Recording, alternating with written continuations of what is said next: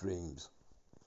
I wake with a scream, haunted by dreams of things that I've seen and places that I've been.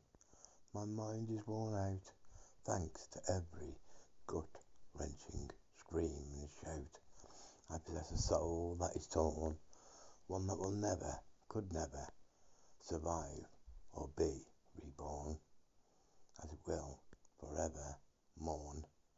I sweat, I shake, I scream myself awake. I pray that my soul he will take before I myself break. I cry myself to sleep, and in that slumber I do weep. Even with my eyes closed, I see the flash of light. It burns a brilliant yellow and white. I hear the explosions go off in my head so unexpected, so blunt, I jump up in bed. I'm no longer here, safe and there.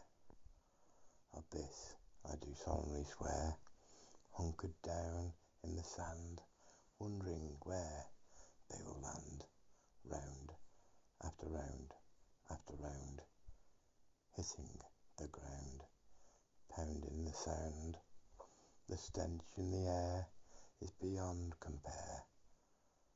The smell of death, the acrid smell of gunpowder, the sickly sweet stench of burning flesh. My mind is scrambled and a bloody mess. Then it all starts to fade, but still knee deep in shite.